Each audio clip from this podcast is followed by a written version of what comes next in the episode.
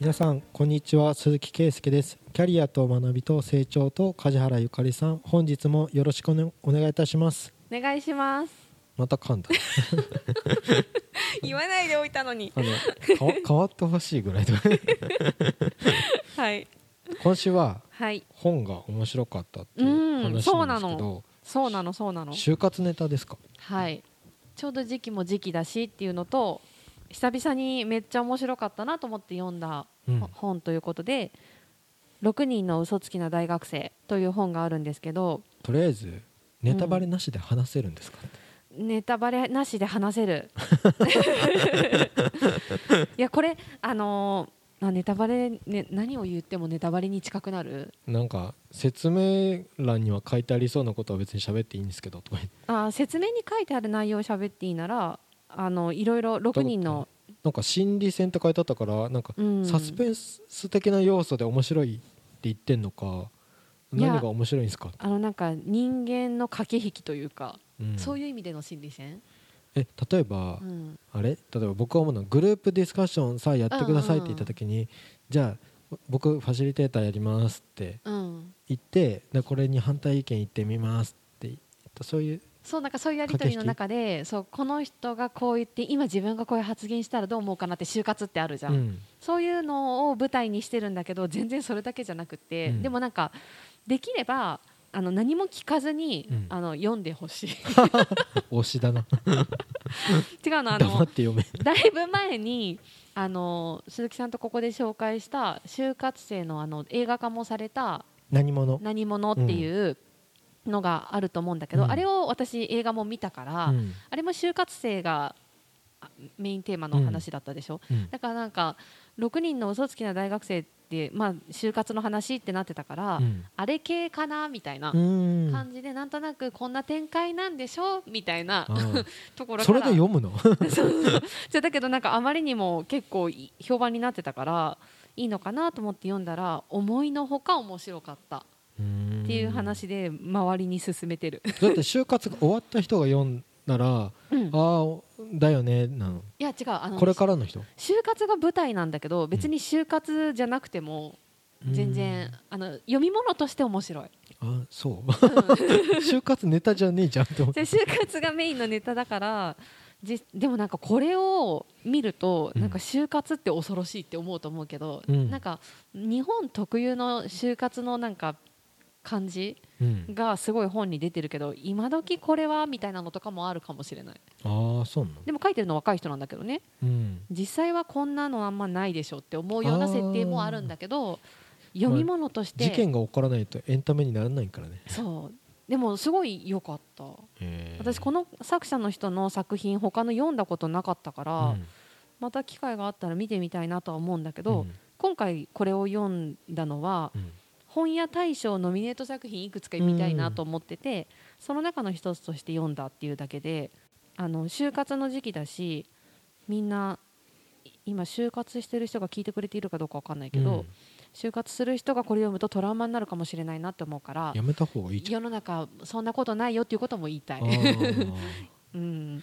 なんかさこれからそこのんの場に臨む人にうん。大変だよ大変だよ大変だよって。一挙手一投足見られてるよみたいな。そうそうそう。なんかそういうプレッシャーかけるのやめようよみたいな。そうそうそうそうだから。思うタイプなんだけどそそういうの見てると結構そう思う人もいるかもしれないから、うん。でもなんかすごい好きなあの伏線回収系の本だったからそれが良かった。すごく良かった。で読み物として面白かった。そう読み物として単純に舞台が就活っていうだけでうん。読み物として純粋に面白かったサクッと読めます？サクッと読める。めちゃくちゃサクッと読める。一回これあるから読んでみてって渡した人はその23時間で読み終わった、へえうん、その人読むの早いんだけど私はそんなにはあの短くはできなかったけど、うん。でも結構サクッと読める。でストーリーも面白いから私は続きが気になってまた見てみたいな感じで、うん。そんなにかからず読み終わった僕ね多分ね梶原さんのおすすめの方は多分読まない。なんてこと言うの？なんてこと言うの？あのミーハーだなって勝手に思っちゃう。なんか売れてるなとか言って。いやでも自分の感覚でたくさん僕は本買ってるんだけど、うんうん。有川博ね、まあ、23冊で大体分かってよこの人の傾向はみたいな。うんうん。思っちゃうんだけど、売れてる本から探すことは結構多いかも私、うん、でそれであ売れてても大したことないなとか自分の好みじゃないなっていうのもあれば、うん。あやっぱりそう売れるには理由があるのねっていうふうに思うものもあってで結構読まないジャンルのものとかもあるから、うん。だからあの 52Hz のクジラたちとか知ってる？それ去年か一昨年かの本屋大賞女の人？女の人。あめちゃくちゃ良かったんだけどそれも。それも、うん、結構感動する感じの本だったけど、多分そういう本屋大賞とか入ってなかったら読まないし。ああそうなの？で私はそれきっかけでその町田園子さんだったかな確か、あの著者の人も知らなかったからうん。だから有名な人しかなんか東野敬吾とか、うん。そういう人は名前わかるけど今出てきてる若手の作家さんなんてうん全然知らないから正あ直。ー。だからとりあえず売れてる人読んで気になったらその人の別作品読んで,、うん。でその人がまた推してる人がそこから読んでいたらうん。読んでとか、そういう感じでなんか広がってる、うん。からしばらくして何を思うかなみたいなことがあったら今何が人気っていうランキング見てあこれ売れてるんだって思って興味があったら見る。だからなんか少し前になんか同志なんか少女のなんとか打てみたいな。あったじゃん。あれは そうあれパラパラ見てあこれ私好みじゃないと思ってやめちゃったんだよね。あそうなの？うん。多分そっちの方うがん。僕のなんか想像ができない。そうあれねめちゃくちゃ売れてるよあれも。そうそうそう。昔なんていうタイトルだったかな。ペンギンが出てくるんだけどウクライナの本があったの、めっちゃ面白かったの。うん。でも覚えてない。覚えてない。あのね表紙が破けちゃってうん。背表紙にあの背表紙表紙を捨ててうん。で元の表紙が全部ウクライナ語で書いてあるんだよね、でうんうん。それ本棚にずっとあったんだけど、うんうん。この前断捨離した中に捨てた、うん。いっぱい。捨てた？本半分ぐらい捨てた。あのブックオフにも持ってくとかメルカリで売るとか、うんうん。そんなことはめんどくさい。まあ確かにめんど捨てたったくさいねとか言って心がか軽くなった燃える日にとか言って。捨てるのはもったいないな。持ってけばよかったのに。そのウクライナのうん。その登場人物とかん。送ってる生活とかも新鮮な感じがしてその後にねロシアの本とかも読んだもんなんか23冊。ずっとなんかウォッカ飲んでんなこいつとかコニャあウォッカ？うん。うん。飲んでんなとか楽しみなさそうな生活してんなみたいにになんか殺伐として淡々と進むようなななんかあっちの東欧の本をうん。23冊買った時期があった。それ面白かった。何きっかけで？何きっかけ？表紙？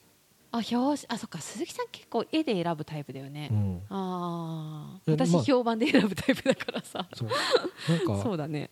例えばな君に読む物語」とかなんか映画化されましたとかアメリカの兵士のとかもう感動くれ系はいらんわとかあでもそれはちょっとわかる。とマイナーなやつでもうん。面白い、なんかこうエジプトの話とかこうトルコの話とかウウルグアイの舞台になってるとかはあ。なんか映画を選ぶ時とかもうなんかちょっと面白そうっていうかあ。んま知らないっていうか想像を超えそうな気がするとか。あなるほどね。でなんかウクライナとかロシア読んだことがあるんですよ。ウクライナは最近のこのご時世もあってなんか「ウィンター・オブ・ファイヤー」っていう映画がウクライナ舞台のやつがあるんだけど、うん。それがすごい今の状況わかるのにいいよみたいなのの中で聞いてうん見た、へえ。あのー前に1回ソ連とぶつかってる時のが舞台なんだけど、うんだから本当にそんなに昔でも数十年前の話だから、うん。10年20年30年ぐらいかな。うん。すごい今とめちゃくちゃ重なるから、うん。内容が。うん。勉強になった。すごい勉強になった。へえもうこれこの過去があっての今かっていうのがすごいわかる、うん。ネットフリックス入ってる人は見れます。へえうん。そうなのだからなんか流行りものから入っていくところはあるから、うん。ミーハーのイメージはまんざら間違ってないと思う。うん。そうだけどそこからいろいろ広がっていくと意外なところにたどり着けることもあるよって、思うかな。だから就活の話でそう今回この本を紹介したかったっていうよりもその就活の話をしたかったんだけど、うん。あの就活をする学生と面談したことがあったのね少し前に、うんでその時に思って、まあ、最近思ったことでずっと学生に対して思ってたことがやっぱりなんか名前が知れたところが安心とか、うん。大手が安心とか福利厚生が安なんかちゃんとしてるところっていう傾向があるじゃない、うん。でその最近面談した子もそうだったの。うん。とりあえずあのできるだけ大きい会社にとか、うん。でなんか何やりたいの？みたいなことを聞くと、うんなんか IT もいいかなとか、でもしょ将来安泰を考えるとこういうのもいいかなとかうん。なんかやりたいっていうよりも安定を求めてすごくさまよってる感じがあって、うん。で本の中でもあ本の話しない方がいいね。そうだけどなんかそういうところがやっぱりなんかうまく意外と学生にはまだまだ伝わってないんだなってそのキャリアを自分で考えて、うんなんかその自分がやりたいこととかできることとかうん。いろんな軸で考えてやっていくっていうことをうん。すごく考えてる学生もいるし、うん。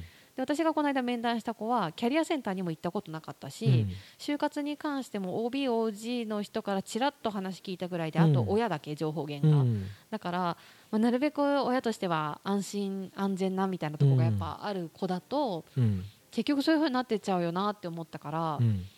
なんかこれを聞いてる人でこれから就活みたいな人がもしいるとしたら、もっと視野を広げようっていうところを、うん。なんかその大手とかの軸もう私たちからしたらさそこに頼ったってっていうのがもうあるじゃん。うん。だけどなんかまだまだやっぱり多いんだなって、あのさすごく調べれば調べるほどうん、違いを細かくもう条件を比較しすぎ。あそうそう比較しすぎなんだよねになってくんだよね多うん分、とは思う。だって何十社もお前は何がしたいんだっうんていうのが決まってたら堂々と俺さここでこういうことできるとか そういうことを平気で言えそうな気がするんだけど、うん。僕自分の話は申し訳ないけど言ってたんですよ。うん。企画が面白いと思うんだったらバンドでスピッツのさ新しいアルバムだってあれ企画でしょみたいな感じででジャケットとかを考えたりとか発売日を考えたりとかだから百貨店とかのキャンペーンとかもこうでしょみたいなことをうん。すっごい偉そうに喋ってたの、面接で、うん、入社4月ぐらいにすっげえ俺恥ずかしいことしたんだと思って。う んそういうこと喋ってたんですよ僕。部長の前で。すごいね。で部長はもうそういう仕事してるわけじゃない現場で。なのに僕就活生の時にそれ喋ってたんですよ。ああすごいね。4月ぐらいになんかちょっと恥ずかしくなりました。気づけてよかったね。恥ずかしいことだいぶ言ってたわとか言って。僕そういうの好きなんですようんそういうのやりたいですみたいな。すごい上からな感じそうでそうそうそうそう。言ったんだよ。でもそういうのできるのはこの企画部ですか？みたいな感じで。じゃあうん企画部は入りたいですっていう。その営業部に行きたいとかじゃなくてもう自分のやりたいことはバッて言ってたんですけど。でも そういうのが多分人と違ったっていうかなんか、うん、それを面白がってくれる会社でよかったねって感じだよね。そう。なんか他の条件ここはあの7時間労働だからとか休みがも。何日あるからとかよりもなんかなんか広告代理店に入りたいかなとかうんショッピングセンターの企画部とか、まあ、イベントをやったりとかキャンペーンやったりするしそれも一個僕の面白いと思うところかなっていうふうに思ってたから、うん。もう僕の場合はなんかやりたいこととか自分の、うん、性格がなんか分かってるみたいな感じで、やりたいことがはっきりある人のが少ないもんね。うん、でだから、うん。他調べると本当条件気になってくよね並べちゃうよね。多分本当に比較してでなんか友達との会話でもなんかこの間入社1年目のことを面談したことがあったんだけど、まあ、なんか同じ年の友達がどうかみたいな話になった時に、友達はこういうすごい大手に入っててとかでやっぱ規模で語ってくるんだよね、うん。だからなんか何をやってどういうことを身につけたみたいなことよりも、うん。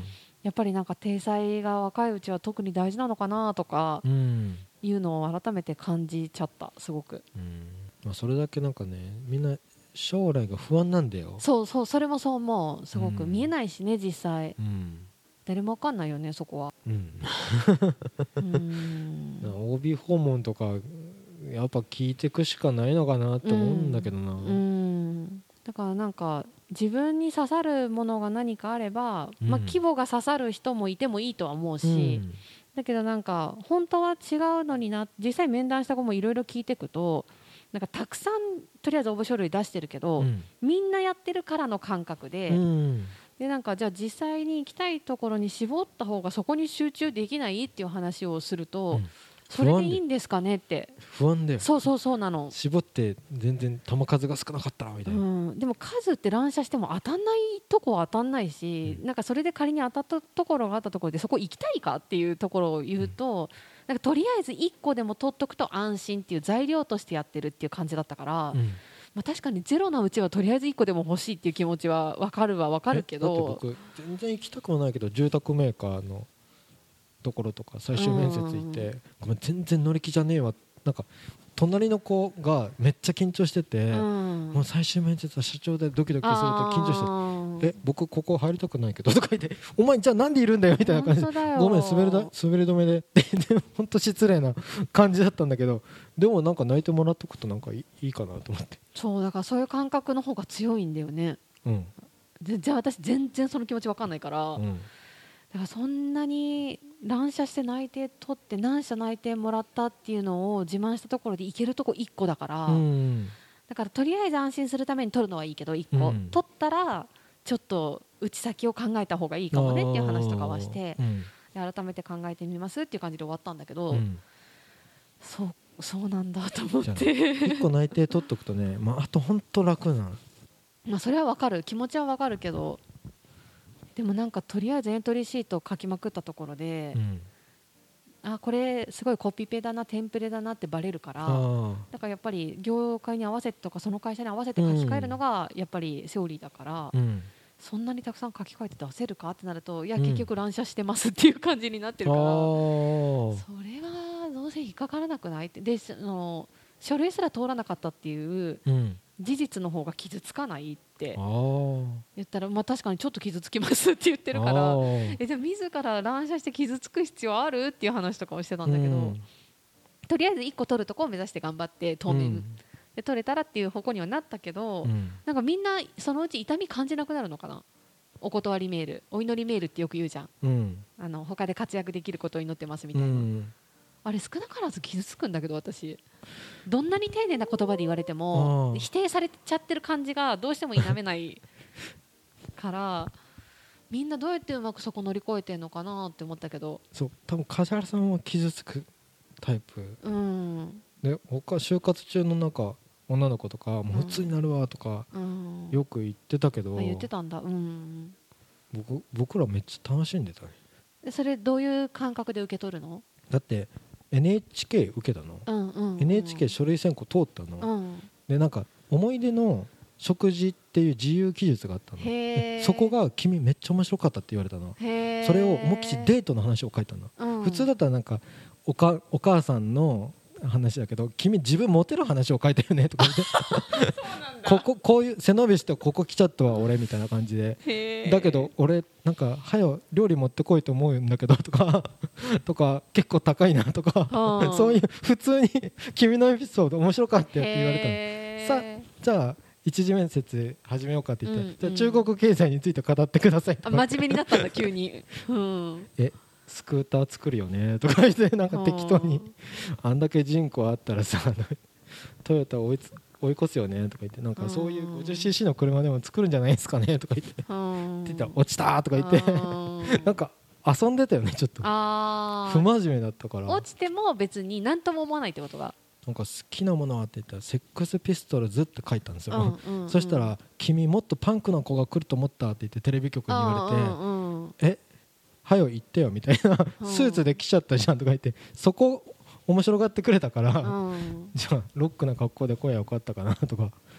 完璧に「そこも落ちた!」とか言ってでもちょっと遊んでたね別に落ちても何とも思わない前提ってことだよね。だから受かると思ってなかった本気で受かると思ってないってこと、ね、なんだこれでしょみたいなところもちょっとあの分かっててちょっと遊びで行ってたから。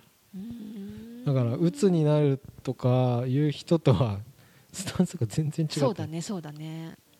そういう人はあの記念に就活を楽しむイベントとしてやればいいってことだよね、うん、楽しめる人は、うん、楽しめない人はこういう人を目の当たりにすると 私こんな真面目に頑張ってるのとかなっちゃうからやめた方がいいね。申し訳ない。でもなんか一回こっきりだよ。なんか冷やかしで生きるの。いやそんな発想なかったもん私。別に冷やかしで生きたいとも思わなかったし面倒くさいって思ってた。なんかちょっと文化祭乗りだったけどね。えー、だって隣の全然知らない大学の女の子とかに話しかけれるんだよとかチャラいな。え南山とか言って？南山？南山？明大とか言って？俺な愛知大学で申し訳ないですけどみたいな感じで。今日みんな。頑張ろうねみたいな感じで。チャラいな。でも受かる気ないでしょ君とか言ってその時点でもう受からないよねとか言って。でもちょっと記念受験なんでとかへえまあいろんな人がいていろんなやり方があるってことで。型にはまらず納得できるようにやってくれればいいかなと思う。自分がでもこれやっぱ考えすぎちゃうよね。うん。考えすぎちゃうけど自分自分じゃないかなと思うんだけどね。考えすぎていいことはない気がする。だけどどう思う、うん、私ほとんどあんま考えてなかったもんな。鈴木さんも考えてないじゃん今の話聞くと。ノリノリで言ってる感じでも OB 訪問めっちゃちゃんとしましたよ。ああそうなんだ。この人多分学生に対してなんかプライド高そうだな。なんか土日もないよみたいな残業多いよ。だけど年収こんだけ残業代であるから。マウント取ってきた。そうそうそうそうそう。いやそそれは嫌だなと思いながらとか結構入社23年目の人を出してくださいって言ってこいつは正直者だなとか こいつはめっちゃマウントしてくるなとか思ったけどうん、そういうことはちゃんとしてましたけど。それはなんか何？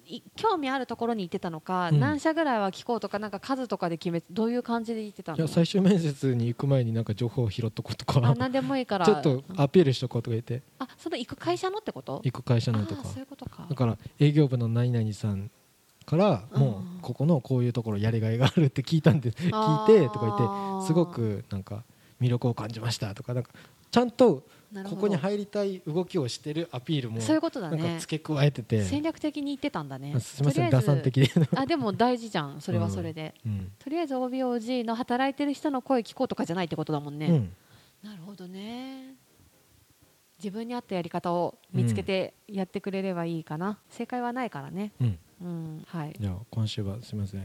もうあんまり相談する相手が悪いんで。もう就活やってる人は始まってると思うので、はい、うん、無理せず頑張ってください、はい、はい、じゃあ今週は以上とさせていただきます、はい、ありがとうございました。ありがとうございました番組では2人へのご意見ご質問をお待ちしています。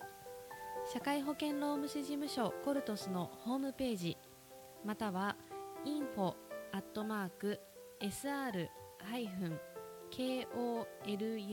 tus.com info アットマーク sr-coltos.com へお問い合わせください。お待ちしています。